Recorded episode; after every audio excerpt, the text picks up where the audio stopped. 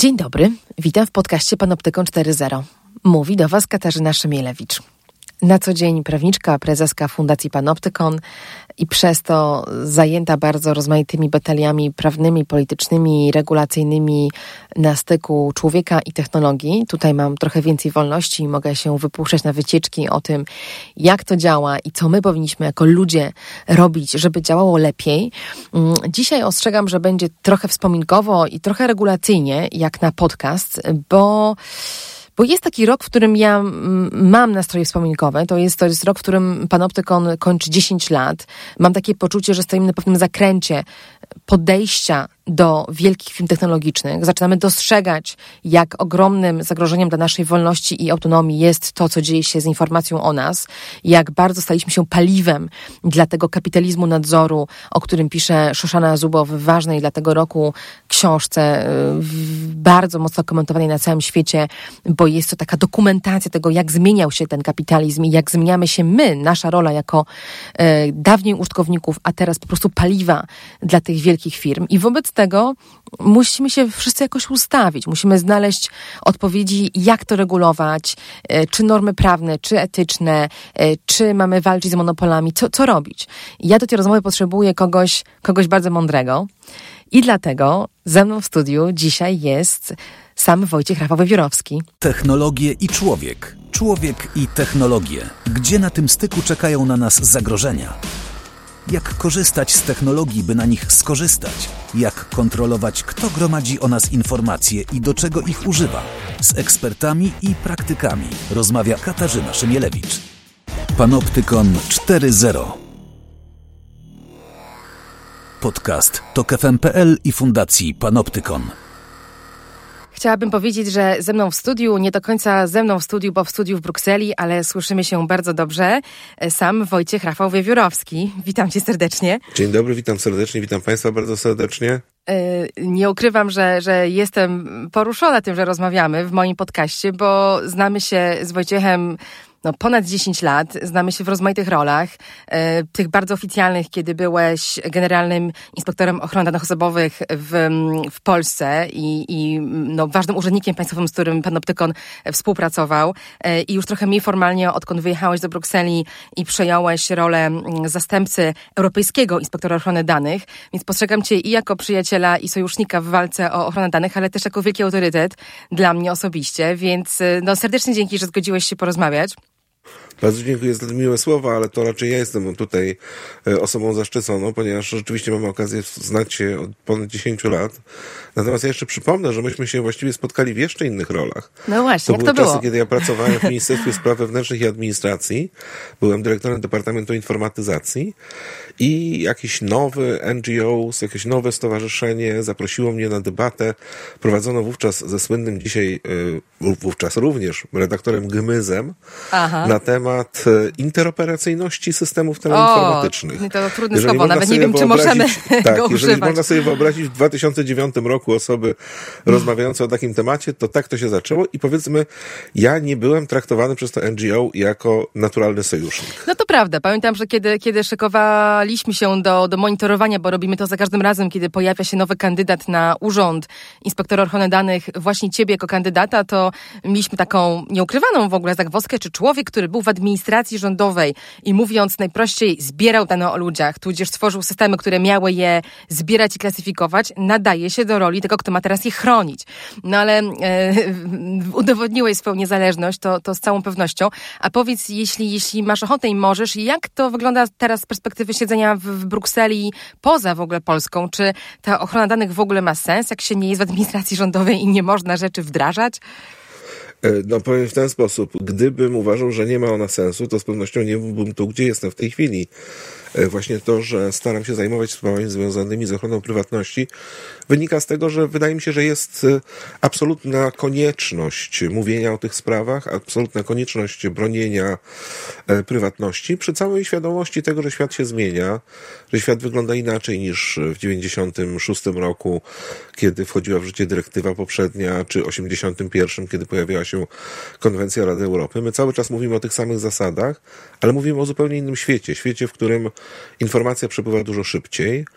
Również w świecie, w którym e, pojedyncze osoby mają dużo większą możliwość bezpośredniego wpływu na to, e, w jaki sposób wygląda i prawo europejskie, i implementacja tego prawa europejskiego. Wiem, że to może zabrzmieć dziwnie, ale jeżeli spróbujemy sobie wyobrazić, jak wyglądało organizowanie protestu przeciwko jakiemuś rozwiązaniu prawnemu w 96 roku przy tamtejszych możliwościach technicznych, a jak wygląda dzisiaj, to widać, jak ogromną rolę odgrywają właśnie takie organizacje jak Panoptykon, właśnie takie osoby, które mogą e, gromadzić wokół siebie tych, którzy albo ad hoc, albo generalnie zajmują się zagadnieniami związanymi z ochroną praw człowieka. No niestety tych powodów do protestu nam nie, nie ubywa, ale zupełnie serio dla mnie ten rok 2019 mm, jest, mm, może tak, to jest moje myślenie życzeniowe, że on jakoś będzie przełomowy, bo w końcu jesteśmy nie tylko prawie, że już rok po przyjęciu tego instrumentu, o którym pewnie nieraz jeszcze dzisiaj sobie powiemy, e, RODO, e, Europejskiego Rozporządzenia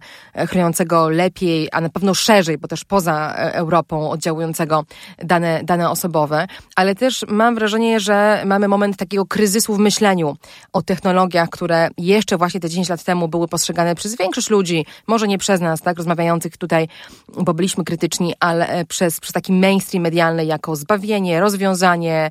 Tacy ludzie jak Morozow wtedy byli kompletnymi frikami, którzy pisali dziwne rzeczy, krytyczne, narzekali na to, że to nie będzie demokracji z tego i nie będzie niczego, niczego lepszego niż już mieliśmy. No i dzisiaj w, w 2019 czujemy, że trochę miał rację, prawda? Czujemy wszyscy, już nie tylko my, mm, my krytycy. Pojawiła się książka e, Szoszany Zubow, Surveillance Capitalism, opisująca to, jak do tego doszło, że powstały tak potężne imperia informacyjne i jak jej zdaniem przynajmniej one się wymykają bardzo skutecznie regulacji. Jakby ktoś czytał, e, czytając tę książkę, można mieć wrażenie, że to jest bez sensu, tak? że nie da się po prostu z perspektywy Brukseli na przykład opanować tego bajzlu, który sobie wyhodowaliśmy, pozwalając na stworzenie takich imperiów. Jak z Twojej perspektywy, jednak regulatora, człowieka, który wie, że tak jak powiedziałeś, w sens ochrony danych, to, to wygląda? Czy to, co mamy w Europie, RODO, to jest za późno, bez sensu, czy to jest właśnie ten instrument, który był nam potrzebny? Ja myślę, że to jest przede wszystkim wyzwanie. To znaczy, nie możemy powiedzieć, że kiedyś było lepiej, teraz jest gorzej, ani że kiedyś było gorzej, a teraz jest lepiej. Jest inaczej. Pewne rzeczy są łatwiejsze, pewne rzeczy e, bronić łatwiej, pewnych rzeczy bronić trudniej, pewnych rzeczy wymykają nam się. Mówię, z jednej strony Oczywiście dużo trudniej nam chronić prywatność w świecie, w którym zostawiamy swoje ślady za sobą w sieci. Te, te, te ślady po prostu są e, i będą się za nami wlokły przez lata. Z drugiej strony mamy możliwość reakcji, której nie mieliśmy 10 lat temu, nie mieliśmy 15 lat temu. E, wczoraj miałem okazję prowadzić, e, właśnie uczestniczyć w interwiu prowadzonym przez młodego naukowca właściwie jeszcze studenta z Uniwersytetu z Maastricht, e, który zbierał informacje o tym, w jaki sposób e, wygląda wpływ na prawo europejskie ze strony lobbystów. I porównałem sobie jego pracę w dniu dzisiejszym do pracy swojej w 1995 roku, kiedy pisałem swoją pracę magisterską na tematy międzynarodowe, do której napisania założyłem w ogóle pierwsze konto e-mailowe na, na hmm. Wydziale Prawa Uniwersytetu Gdańskiego. I jeszcze istnieje? Sobie, ogromny, tak, to, to, to konto jeszcze istnieje, tak. E, pomyślałem sobie, jak ogromna jest zmiana w e, możliwości dotarcia do informacji, możliwości przetworzenia informacji i możliwości szybkiej reakcji. Więc mówię, z jednej strony są to zagrożenia niewątpliwe, z którymi trzeba się zmierzyć, z drugiej strony wyzwania również in plus. Rzeczy, których nie mogliśmy robić wtedy. No ale Sytuacja... kon, kon, konkretnie wracając do tego, co pisze Zubo, wiem, że nie jesteś fanem książki i nie chcę o książce rozmawiać, bo mamy ciekawsze tematy, ale chodzi mi o tą perspektywę. Czy my jesteśmy w stanie uregulować firmy, e, platformy technologiczne, które przeszły z fazy oferowania nam darmowych usług w zamian za dane, gdybym mogła zrobić cudzysłów, to bym, to zrobiła, bo one nigdy nie były darmowe oczywiście, e, przeszły przez fazę profilowania nas i tworzenia naszych takich awatarów cyfrowych, których nie kontrolujemy, a okazały się one bardzo wpływowe, prawda? Bo cała ta afera choćby wokół Facebooka i wyborów amerykańskich pokazuje, że jest na co, na kogo i czym wpływać, aż wreszcie mamy moment, w którym mi się wydaje, ale też nie chyba tylko nie mi, że nie mamy wyjścia trochę. Zostaliśmy zamknięci w tych ekosystemach, które są bardzo szczelne i dzisiaj przedostać się y, gdziekolwiek w internecie, nie potykając się o, nie wiem, kapcze czy, czy, czy jakąś inną usługę, nawet nie usługę, jakąś funkcję, którą obsługuje któraś z tych korporacji i nie zostawiając danych, to jest niemożliwe, prawda? Jak mówię, znaczy ja rzeczywiście nie jestem wielkim fanem tego, co Zubow pisze, natomiast przyznam szczerze, że kilka porównań, które tam się znalazło, kilka porównań również do momentów historycznych jest słusznych. To znaczy, rzeczywiście jesteśmy w takim momencie, w jakim byliśmy na początku XX wieku, kiedy trzeba było walczyć z wielkimi trastami, które przerosły możliwości opanowania ze strony jakiegokolwiek czynnika społecznego, że tak powiem, oraz ze strony rynku jako czynnika również, czy w czasach zbliżonych do lat 50., 60., kiedy zaczęliśmy myśleć w ogóle o ochronie środowiska. To są te momenty, w których przestawiamy myślenie dotyczące problemu, natomiast nie znaczy to, że znajdziemy prostą odpowiedź czy proste rozwiązanie. Regulator oczywiście patrzy z trochę innego punktu widzenia, trochę bardziej administracyjnego, trochę bardziej myślącego o tym, że po tej drugiej stronie też są ludzie, którzy mają prawa, tak? Czyli ci, którzy zbierają dane, oni też mają prawo do rozwijania swoich technologii, prawo do rozwijania nauki, prawo do prowadzenia różnego rodzaju badań czy różnego rodzaju działań, które mogą być w końcu przydatne. Ale myślę, że to, co regulatorzy, z czego regulatorzy zaczynają sobie zdawać sprawę teraz, to jest to, że nie da się regulować prywatności, bez, w oderwaniu od regulowania konkurencji. Mhm. Nie da się regulować konkurencji w oderwaniu od telekomunikacji. Telekomunikacji w oderwaniu od praw konsumenta, a za chwilę również od rynku energetycznego, bo przecież kiedy zaczęliśmy mówić o smart gridach, smart meteringu, czyli e, inteligentnych systemach przesyłu energii elektrycznej i badania tego, w jaki sposób jest wykorzystywana, to od razu okazało się, że musimy współpracować z regulatorami e, z zakresu energetyki, którzy do tej pory w ogóle nie zajmowali się prywatnością elektrycznością, a jednocześnie my nigdy nie za, za, zajmowaliśmy się elektrycznością. Ja mhm. w życiu, zaczynając swoją pracę jako generalny inspektor ochrony danych osobowych, nie sądziłbym, że muszę się dowiedzieć, kto to jest operator systemu przesyłowego. No widzicie, ja też pan Optekonie, jak musiałam usiąść do stołu z ludźmi od inteligentnych liczników, to nie wiedziałam, gdzie zacząć i czułam się, jakbym opowiadała sobie internet, tak? Od początku, jak on działa. 0,1, prąd płynie, nie płynie. No tak, musimy wchodzić głębiej w technologię, ale wracając do wątku regulatorów, którzy się budują jakiś wspólny front, łączą się w takim wspólnym froncie, nie wiem czy przeciwko, bo ty mówisz bardziej o pozycji partnerskiej, tak to, tak to słyszę, o pewnym negocjowaniu standardów. Kiedy ja słyszę, że Facebook i Komisja Europejska negocjują jakieś porozumienie, szczerze mówiąc, mam trochę ciarki, bo sobie myślę, jest pozamiatane, tak? Jeżeli jedyne, co my możemy zrobić, to wystawić naszego najcięższego zawodnika, czyli regulatora, który mimo wszystko no, ma jakiś kontynent e, za sobą, do negocjacji z firmą prywatną i to jeszcze nie wiadomo, co z tego wyjdzie, e, no trochę mam poczucie, że stoimy na słabych nogach i jest y, problem, ale może mnie przekonasz, że powinno być bardziej optymistyczne. Czy te, ten wspólny front z regulatorami, regulatorami, którzy chronią konkurencję, on coś wnosi? Są już jakieś skowronki, jakieś sprawy, które pokazują w Europie, że, nie wiem, podzielimy ich, ujarzmimy, coś się zmieni? Ja myślę, że nie można jednak podchodzić tutaj e, takim prostym założeniem, że regulator jest od tego, żeby komuś czegoś zabraniać. Regulator nie jest od tego, żeby komuś czegoś zabraniać, tylko żeby tworzyć warunki do rozsądnej gry rozsądnego działania. Policja nie zabrania nam jeździć samochodem. Policja sprawdza, czy robimy to w sposób zgodny z przepisami i czy nie próbujemy nadużywać swojej własnej pozycji dobrego kierowcy na drodze. Ja przypomnę, że e, równie duży szok wywoływał sytuację, w której pan Ale również inne organizacje społeczne siadały do stołu z organizacjami pracodawców i potrafiły, przygotowując RODO, wystąpić ze wspólnym stanowiskiem w jakiejś kwestii. No, tak, ja też słyszałem wtedy głosy, ja wtedy też słyszałem głosy, ale zaraz, chwilę. Przecież oni nie są od tego, żeby dogadywać się z pracodawcami. Przecież tam po drugiej stronie siedzą manipulatorzy przygotowani do e, ściągnięcia biednego NGO-su e, w stronę, którą na pewno nie powinien być ściągnięty. Więc rozmowa musi być, dyskusja może być. Natomiast zapytałaś o to, czy zdają sobie z tego sprawę do końca regulatorzy. I muszę powiedzieć, że jest to różnie. To znaczy, widzimy, że z różnych stron próbujemy dotykać tego samego problemu i próbujemy przynajmniej wymieniać się informacjami na tyle, na ile to jest dozwolone mhm. przy dziś istniejących procedurach. No tak, bo nie jest tak, że organ ochrony konkurencji może zadzwonić do was i powiedzieć, słuchajcie, mam taki temat, tak, mam tutaj wiecie, sprawę we Włoszech. Tak, za, za, zajęliśmy komputery firmie X i fajne rzeczy na nich znaleźliśmy, wiecie? Może chcielibyście się z nimi zapoznać, bo one mogą wam się przydać, żeby ich e, łupnąć z drugiej strony. No tak nie można. No dobrze, tak, ale myśląc, myśląc o tym, do czego mieliśmy, byśmy byli zmierzać, bo tutaj rzeczywiście może, może być e, to, o czym mówimy, jest trochę hermetyczne, bo rozmawiamy o jakieś, jakieś regulacja, jakieś organy, nie wiadomo jakie. Ja nie chcę teraz wchodzić w szczegóły, jakie organy i gdzie e, i sypać przykładami spraw, ale bardziej wyobrazić sobie przyszłość. Czy potrafisz sobie wyobrazić najlepszy możliwy scenariusz? Już taki, do którego byśmy chcieli dojść, tak? W wyniku tej współpracy, takiej czy innej, y, są wielkie technologiczne platformy, które przetwarzają olbrzymie ilości danych o ludziach, wpływają na rynek, w zasadzie regulują rynek po swojemu. Niektóre rzeczy, które one robią, nam się nie podobają, nie dlatego, że ich nie lubimy, tylko dlatego, że są niezgodne z prawem, niezgodne z RODO. Jak to miałoby wyglądać w przyszłości? Oni mieliby być innymi firmami, mieliby być jakoś podzieleni, mieliby być słabsi ekonomicznie, interoperacyjni, bo tego słowa użyłeś na początku rozmowy? E, z tym podzieleniem na mniejsze firmy też bym troszkę uważał, bo pamiętam, że e, to bodajże Rockefellerowi, kiedy powiedziano, że jego firma zostanie podzielona na mniejsze części, to powiedział fajnie, będę miał w takim razie pięć firm, którymi będę zarządzał pięcioma różnymi rynkami, ja nie będę musiał tego robić w ramach jednego konglomeratu.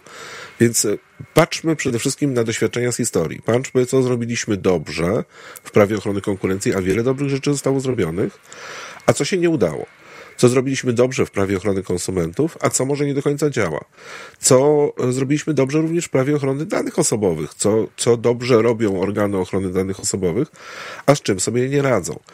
E, nie wiem, jaka będzie przyszłość. Ja niespecjalnie lubię wymyślać przyszłości, natomiast wiem, że z pewnością sytuacja, w której pojawi się gracz bądź grupa graczy, którzy będą w stanie samodzielnie zarządzać rynkiem i to szeroko rozumianym, łącznie ze stosunkami politycznymi, jest czymś, na czym nikomu nie zależy. No ale to już się e, stało. I, Ci gracze e, są wśród nas. Są wśród nas, oni jeszcze nie rządzą, ale są rzeczywiście na samej granicy tego, żeby taką władzę posiąść. I to jest niewątpliwie moment, w którym musimy reagować. Natomiast pamiętajmy, że to nie jest cecha kapitalizmu. Kapitalizm oparty o wolny rynek jest przeciwny takiemu rozwiązaniu. Monopol nie mhm. jest rozwiązaniem, do którego dąży wolny rynek. E, stąd też nie wydaje mi się, że takie proste zestawienie, że oto spotykamy się z kolejnym ruchem kapitalistycznego wielkiego brata, to nie są wielcy bracia. To są jakieś małe siostry, które w pewnym momencie rosną do odpowiedniej potęgi. E, nie wiem, czy utrzymają się na rynku te e, podmioty, które dzisiaj nim rządzą, natomiast byłem nie tak dawno temu z swoją dwunastoletnią córką na koncercie pewnej gwiazdy pop, i ta gwiazda pop, Bez która... product placement, okej. Okay. Tak, no więc dlatego mówię, że pewnej mm -hmm, gwiazdy mm -hmm. pop, tak? I ta gwiazda pop powiedziała, że o, są tu, na, są tu na sali ludzie, których znam z czasów MySpace. Ja nawet nie dziwiło mnie, że muszę opowiadać mojej córce, co to było MySpace, ale zdałem sobie sprawę, że 16-17-latkowi też musiałbym opowiadać. To są już rzeczy, które nie istnieją na rynku. W związku z czym ten rynek jest, jest, y, y, jest zmienny, choć oczywiście masz rację, że ci, którzy doszli w tej chwili do pozycji wielkich graczy utrzymają się na nim zapewne dłużej. No, oni obstawili e, na swoje szczęście, może gorzej dla nas, nie konkretną usługę, ale właśnie zarządzanie pewnym ekosystemem usług, a wręcz e, siecią i korzystają z efektu sieci. E, ja też nie spieszę się do tego, żeby przekładać jakieś stare rozwiązania z czasów konkurencji, nie wiem, szatkować te firmy na mniejsze, ale mm, może takie rozwiązanie bliskie temu, co się stało z, z, sieciami, z sieciami, które przesyłały gaz czy prąd w przeszłości, tak, że zostały rozdzielone funkcje, raczej funkcje tych różnych sieci, a nie podzielone spółki, tak po prostu, żeby były mniejsze, to mogłoby być ciekawe. Ale zostawmy to, skoro nie chcesz spekulować o przyszłości, to pogadajmy o tym, co dzieje się teraz w Europie.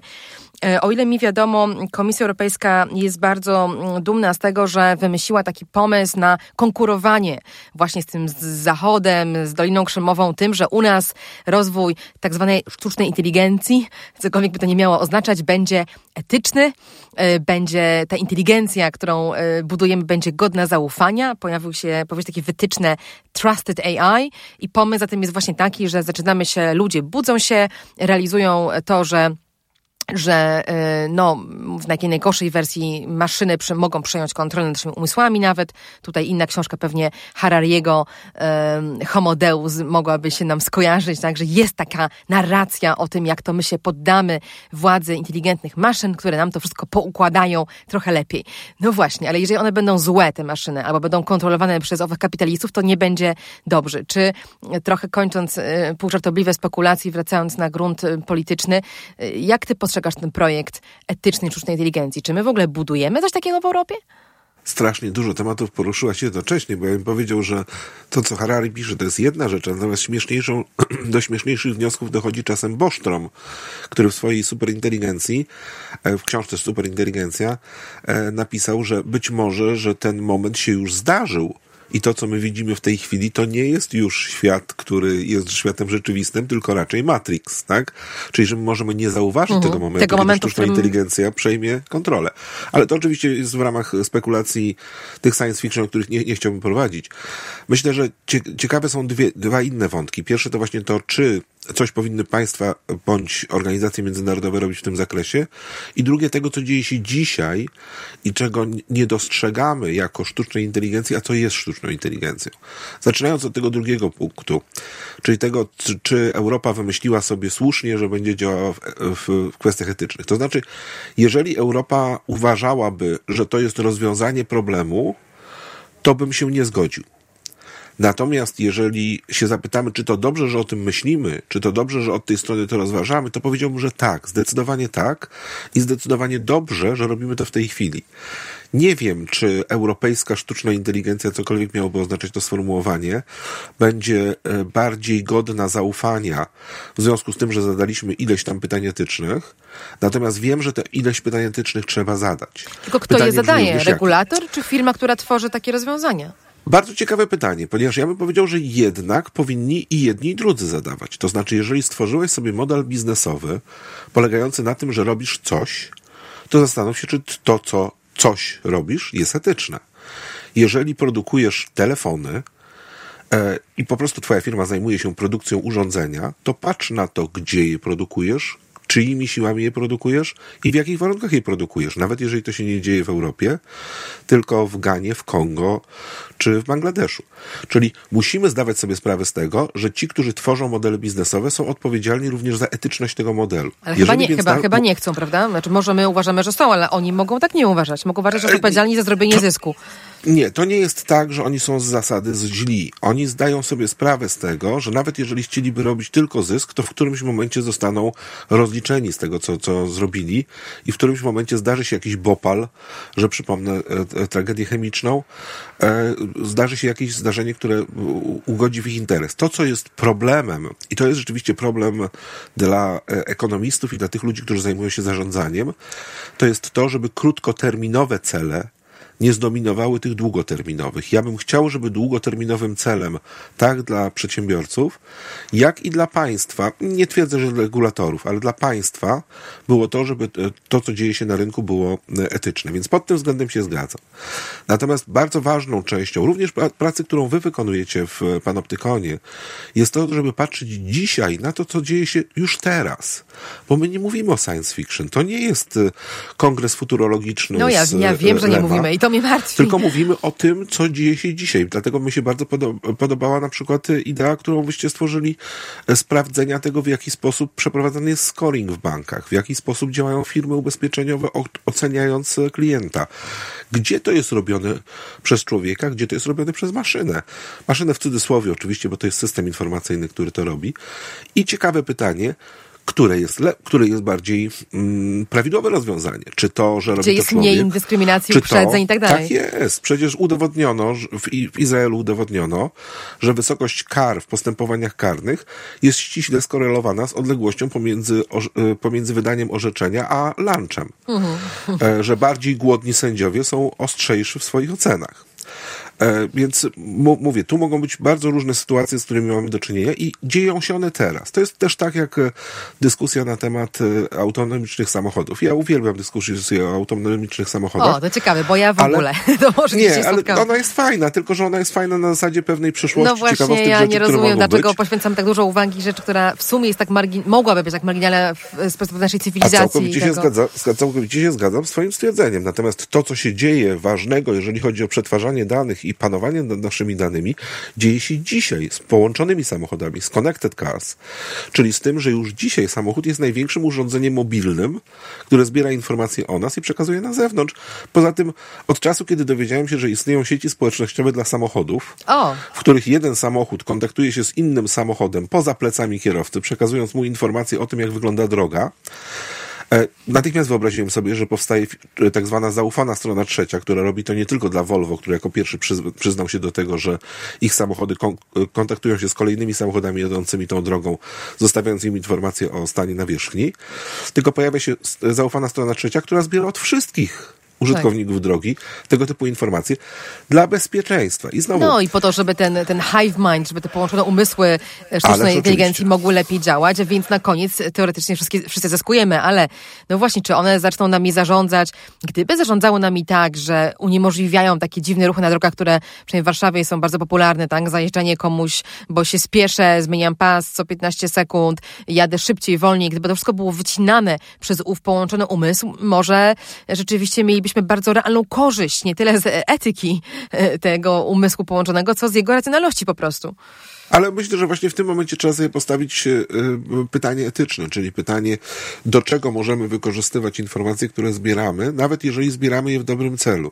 Czy możemy dokonać, e, czy możemy dokonać zmiany tego celu, czy możemy wykorzystać je do czegoś innego. To tu wracamy do punktu, który poruszyliśmy już dwa razy tego straszliwego słowa interoperacyjność, czyli połączenie ze sobą różnych systemów informatycznych i to połączenie ich nie tylko od strony technicznej, ale również doprowadzenie do tego, że one będą nawzajem rozumiały informację, która przychodzi z tego innego systemu. E, to rzeczywiście jest coś, z czym mamy w tej chwili do czynienia już od kilkunastu lat co najmniej, ale w tej chwili to lawinowo we wszelkich, e, we wszelkich środowiskach, gdzie pojawia się e, nowa technologia informacyjna. W Unii Europejskiej widzimy to przy próbach połączenia baz danych europejskich i krajowych dotyczących szeroko rozumianego bezpieczeństwa. Czyli od systemu informacyjnego Schengen, przez system wizowy, przez systemy zbierające dane o pasażerach, przez systemy antyterrorystyczne, przez systemy zbierające informacje o sytuacji finansowej itd., itd., itd. Mhm. Takie e, full to, information awareness, że e, tak, wszystko, to, wszystko widać. Człowiek, który tak. raz trafia do którejś bazy, jest widoczny dla każdego i co? E, bez ograniczeń, no, nie mamy z tym no ja problemu. Teraz właśnie, teraz właśnie po, pokażmy przykład inny, bardzo praktyczny, kiedy spotykamy się tym również w Polsce, to są również przykłady z Polski, z miastami, które postanawiają e, pomóc swoim mieszkańcom poprzez to, że będą w stanie udzielać im pomocy w związku z wszystkimi cechami, które ten e, mieszkaniec posiada. Czyli zebrać całość informacji o obywatelu, która jest w zasobach miasta. Jest ona ogromna oczywiście. Oraz w zasobach systemów informacyjnych, do których miasto ma dostęp, po to, żeby lepiej służyć mieszkańcowi. Ja naprawdę wierzę, że miasta sądzą, że w ten sposób lepiej służą mieszkańcowi. Co więcej, uważam, że w 80% przypadków rzeczywiście tak będzie.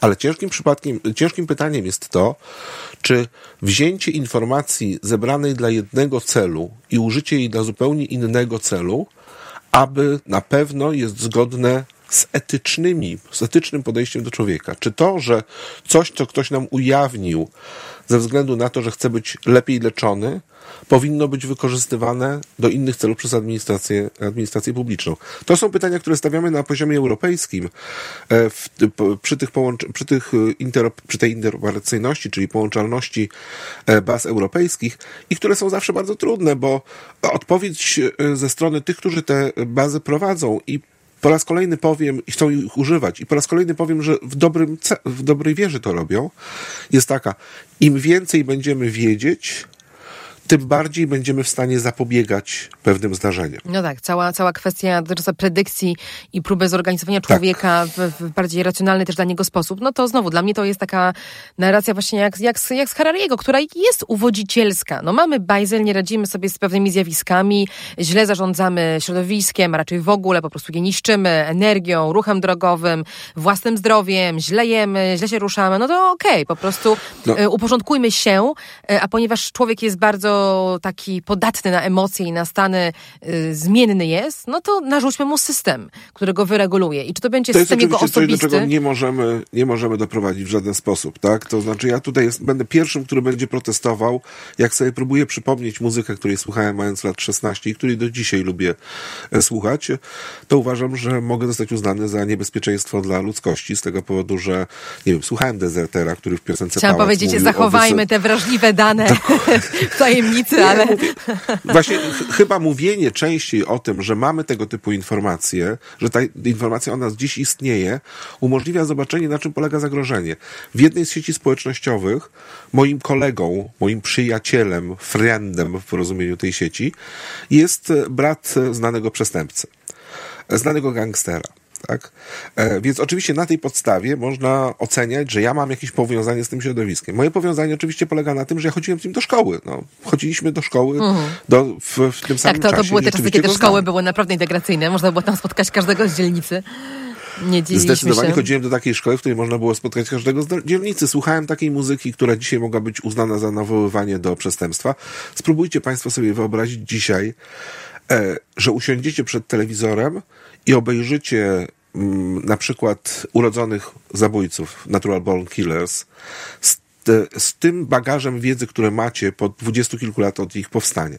Spróbujcie sobie wyobrazić, na czym polega za, e, zaaferowanie przestępcą, które wtedy zostało pokazane i dlaczego ten film wam się podobał. Już sam fakt, że wam się podobał, może wydać się, e, może wydać się niebezpieczny. No tutaj są, są, są dwa wątki i pewnie nie mamy już mm, dużo czasu, żeby w nie wchodzić głębiej, ale chcę jakby pokazać, że jest wątek naszej samoregulacji i takiej, takiego marzenia każdego człowieka, żeby stawać się lepszym w rozumieniu takim, jaki marketing nam kreuje, podpowiada, e, czyli na przykład bardziej atrakcyjnym na rynku pracy, bardziej atrakcyjnym w sieci społecznej i tutaj wchodzą te wszystkie apki e, i ulepszacze, które sobie sami podpinamy, być może nie będąc w stanie przewidzieć tego, jak nas to zmieni, tak, za lat X. I drugi poziom to jest ta regulacja państwa, o której ty ciekawie opowiadasz, mówiąc o programach miejskich, o programach unijnych, e, o tym takim total information awareness, takim oglądaniu wszystkiego po to, żeby przewidzieć, kto co źle zrobi. Nie wiem, który jest bardziej niebezpieczny, nie chcę tego oceniać. Myślę, że oba te nurty są dosyć przerażające i o ile w tym drugim, tym państwowym mamy regulację prawną, mamy takie organy jak, jak ten, który ty dzisiaj reprezentujesz, które się nad tym zastanawiają, a z kolei w tym pierwszym nurcie, gdzie sami się regulujemy i dążymy do perfekcji w imię jakiegoś, um, jakiejś wygranej społecznej czy zawodowej, w zasadzie nikt nas nie ogranicza i możemy to wszystko y, oddać, a budzimy się y, z ręką w nocniku. Proszę nie wciągać mnie w dyskusję na temat tego, czy religia może pomóc. Dobra, obiecuję, obiecuję, że nie, ale już tak w takim razie podsumowując ten wątek zagrożeń, czy, czy trudnych tematów, czy ty masz takie swoje e, najtrudniejsze typy, najtrudniejsze sprawy, które widzisz na horyzoncie jako regulator i jako, jako osoba, która ochronę danych e, no, no ma, ma głęboko w, w sercu i w sumieniu, jeśli tak mogę powiedzieć. O co ty się martwisz? Co nas zaskoczy albo przeskoczy? Ja myślę, że jednak cały czas moim stałym ogólnym zmartwieniem są różnego rodzaju aplikacje, z których korzystamy. E, nie zdając sobie sprawy z tego, jakiego rodzaju informacje zostawiamy, teoretycznie wyrażając zgodę w momencie, kiedy podpisujemy regulamin. Przepraszam, że mówię w, ten sposób i tak intonuję te słowa, ale tak regulamin, podpisywanie jak zgoda są w oczywiście stopniu trudnymi słowami, szczególnie dla prawnika, który chciałby z nich e, wyciągać jakieś e, rozsądne, rozsądne działania. Jeżeli zdamy sobie sprawę z tego, ile aplikacji znajduje się na naszym telefonie, ile aplikacji y, używa nasz komputer, ile aplikacji używa nasz samochód i, i o ilu jesteśmy w stanie rzeczywiście powiedzieć, do czego służą, e, no, mo można się przerazić, można zdać sobie sprawę z tego, że rzeczywiście e, zostawiamy za sobą zbyt dużo śladów, e, śladów, które mogą być w bardzo różny sposób wykorzystane. To jest, to jest mój główny punkt zainteresowania, gdzie nie znam odpowiedzi, w jaki sposób sobie poradzić z problemem. Bo myślę, że w przypadku baz prowadzonych przez państwo, Również patrząc na to w tej chwili z punktu widzenia europejskiego regulatora, który wie, co dzieje się w Europolu, wie, co dzieje się w e, agencji EU LISA, która zajmuje się dużymi bazami, mogę powiedzieć, że regulator jest w stanie wpływać na to, w jaki sposób działają te e, organizacje i doprowadzać się do rozsądnego kształtu. Czyli stawiać im te trudne pytania etyczne. Stawiać im bardzo trudne pytania i etyczne, pilnować. i czysto prawne, bo okazuje się, że tak naprawdę najtrudniejsze pytania są, to są pytania prawne. Pytania o to, czy wam na pewno wolno to robić? Mhm. Czy wy na pewno macie podstawę prawną do robienia tego? Więc mówię, nie boję się tak bardzo o wielkiego brata państwowego, choć uważam, że trzeba nad nim czuwać. Boję się natomiast bardzo zostawiania informacji o sobie e, i ich ewentualnego wykorzystania. Czy to będzie system państwowy, jak w Chinach, słynny tamtejszy system, on się, nazywany bywa systemem kredytu społecznego, ale to nie jest kredyt społeczny, to jest ocena społeczna. Mm, bardziej tak? scoring to, społeczny. To jest scoring społeczny. To rzeczywiście tam jest użyte słowo credit w, angielskiej, y, w angielskim nazwie, ale ono oznacza co innego, ono oznacza ocenę de facto w tym momencie. E, czy to będzie właśnie system państwowy, czy to będzie system, który będą tworzyły mm, czy y, przedsiębiorstwa, czy platformy, czy może, czy może grupy interesu, to już byłbym du, tu już byłbym bardzo ostrożny. Podam taki przykład z jednego z krajów Unii Europejskiej, nie mówiąc o którym, o który chodzi, gdzie na fakt, że banki wymagały zbyt dużej liczby informacji od klientów, prosząc ich o e, dane dotyczące wszystkich przelewów, które wykonywali na wszystkich kontach, które mieli, reakcją na to tamtejszego odpowiednika Związku, Związku, Związku Banków Polskich było zaproponowanie e, rozwiązania na zasadzie kodeksu dobrych praktyk, że żeby nie było tak, że jedni uzyskują, a drudzy nie uzyskują, to wszyscy mogą uzyskać. Mhm. Czyli jakby odpowiedzią na to było otwieramy. Mhm. A my jesteśmy w tej chwili w bardzo trudnym momencie, w momencie, kiedy z jednej strony mówimy o bezpieczeństwie danych finansowych, a z drugiej strony mówimy o realizacji dyrektywy e, PS2, PSD2, czyli e, dyrektywy o otwartych e, usługach finansowych, między innymi, gdzie zasada że dajemy dostęp do danych klienta, a jednocześnie znamy klienta bardzo dobrze, bo musimy y, realizować zasady y, związane z y, zapobieganiem praniu brudnych pieniędzy, doprowadza do sytuacji, że te dane się rozpływają, a my je zostawiamy cały czas, zostawiamy je w, w każdym miejscu, w którym używamy karty, w której wykonujemy operacje online. No ja zawsze mówię, że nie tyle zostawiamy, co są one nam może nie wykradane, co są obserwowane, generowane, odgadywane, tak? Czyli jesteśmy poddawani o wiele głębszej obserwacji i analizie niż e, sami świadomie czujemy, bo to, co my udostępniamy i przekazujemy tym systemom, to jest tylko czubek e, góry. Ale to już jest jakby moja mantra, żeby po prostu też podkreślać, że to nie jest tak bardzo też nasza odpowiedzialność e, zatrzymanie tego systemu, o którym mówisz, ale to jednak jest przebijałabym piłkę konsekwentnie na, na, na, na, pole tych, którzy zbierają. To oni muszą być pilnowani i muszą rozumieć, że, że chcą trochę, trochę za dużo. No dobrze, ale jak na tym tle, jeżeli możemy przejść na nasze polskie poletko, jeżeli jeszcze, jeszcze mm, obserwujesz to, co dzieje się w, w naszym kraju, zaczęłam od wspomnienia tego, że mamy, mamy tę nową regulację unijną, nową, już prawie roczną, RODO, e, która, tak jak rozmawiamy, obojgu nam wydaje się bardzo potrzebna i bardzo na czasie w kontekście tych globalnych wyzwań, właśnie rozwoju profilowania, inteligencji sztucznej, tego co robią banki, tego co robi Unia Europejska, a w Polsce mam wrażenie, że wdrożenie RODO przebiega pod hasłem wielkiego absurdu. Ja trochę nie rozumiem, dlaczego tak jest. E, ja oczywiście obserwuję bardzo dokładnie to, co dzieje się w Polsce, natomiast w żaden sposób nie mogę tego oceniać. E, pozycja, w której w tej chwili się znajduję, czyli zastępca Europejskiego Inspektora Ochrony Danych, oznacza, że z jednej strony formalnie nie wolno mi tego robić, nie, nie wolno mi wy, wysuwać ocen dotyczących państwa, bo nie od tego jest EDPS, nie od tego jest EJ, jak to jak brzmi polski skrót tej, tej instytucji. Dwa, zdaję sobie sprawę z tego, że byłoby to mocno nie fair w stosunku do również polskiego organu ochrony danych, polskiego, polskiego prezesa Urzędu Ochrony Danych, który ma pełne prawo e, do tego, żeby e, wyrażać opinię regulatora, regulatora zajmującego się prywatnością jako jedyny w Polsce. Ja nie mam prawa Nie, ja nie, nie, nie pytam oczywiście o ocenę regulatora, tylko raczej tego, co się wydarzyło na rynku i co wydarzyło się w rozmaitych instytucjach też publicznych, szkołach, szpitalach, sklepach internetowych, gdzie... Nie wydaje mi się, żebyśmy się różnili w tym, co się wydarzyło od innych krajów Europy. Oczywiście uh mhm. -huh. nasilenie tego bywa różne. Ja się czasem cieszę z tego, że wynajduje się różnego rodzaju absurdy związane z RODO, bo to oznacza, że w ogóle się dostrzega kwestie. Ale w sposób, te... w sposób taki kuriozalny, bo jeżeli ktoś mówi tak. mi, że nie wiem, nie wyda mi płaszcza, bo nie udzieliłam mam zgody na y, już nie wiem na co, tak, że, że, że potrzebuję mojej zgody na przykład, żeby, żeby, żeby wydać mi kwitek, który potwierdza mi to, że ja zostawiłam jakiś przedmiot w przechowalni albo, albo dziecko w przedszkolu, bo przecież są, są, są, są i takie sytuacje. Ze wszystkiego robi się zgodę, gdzie RODO, jak e, pewnie już myślę, że słuchający nas, y, mam nadzieję, że wy też to wiecie, jeżeli nie, to zapraszam na stronę panoptykon.org, tam mamy dużo o, o, o RODO i o tym, jak to powinno działać. Zgoda jest jedną z sześciu podstaw przetwarzania danych i to taką najsłabszą, powiedziałabym, tak? Najrzadziej A używaną. pięciu. No właśnie, więc co robi wszędzie zgoda? Ja mam taką hipotezę, że e, w Polsce nam jest trudno się odnaleźć w prawie, które jest tak elastyczne i tak um, inteligentne w swojej konstrukcji, że nie, nie ma tam kazuistyki, która mówi jeśli A to B, jeśli robisz to, to musisz zrobić tamto i wtedy będzie dobrze, tylko musisz jednak myśleć i musisz podejmować ryzyko i wyciągać wnioski i to jest dla nas trudne, tak kulturowo, społecznie, ale może się mylę. Mam nadzieję, że to naprawimy. Zgodziłbym się z tym podejściem. Zgodziłbym się z tym podejściem. Jesteśmy niewątpliwie krajem e, prawa stanowionego, który lubi, jak wszystko jest napisane jak jest napisane, czy można, czy, czy, jak, czy jak jest napisane, nie wolno deptać zieleni, to można, to można przy okazji deptać to, co jest żółte. E, no, e, zawsze bronię się przed odpowiedzią potrzeba jest więcej edukacji, czy potrzeba jest więcej e, świadomości, z tego powodu, że to jest z reguły odpowiedź, którą daje prawnik, jak nie wie, co powiedzieć. Mm. No, wtedy mówi, o, potrzebujemy więcej edukacji. Natomiast prawdą jest, że potrzebujemy oczywiście Ale jej. politycy teraz się zajęli, tak?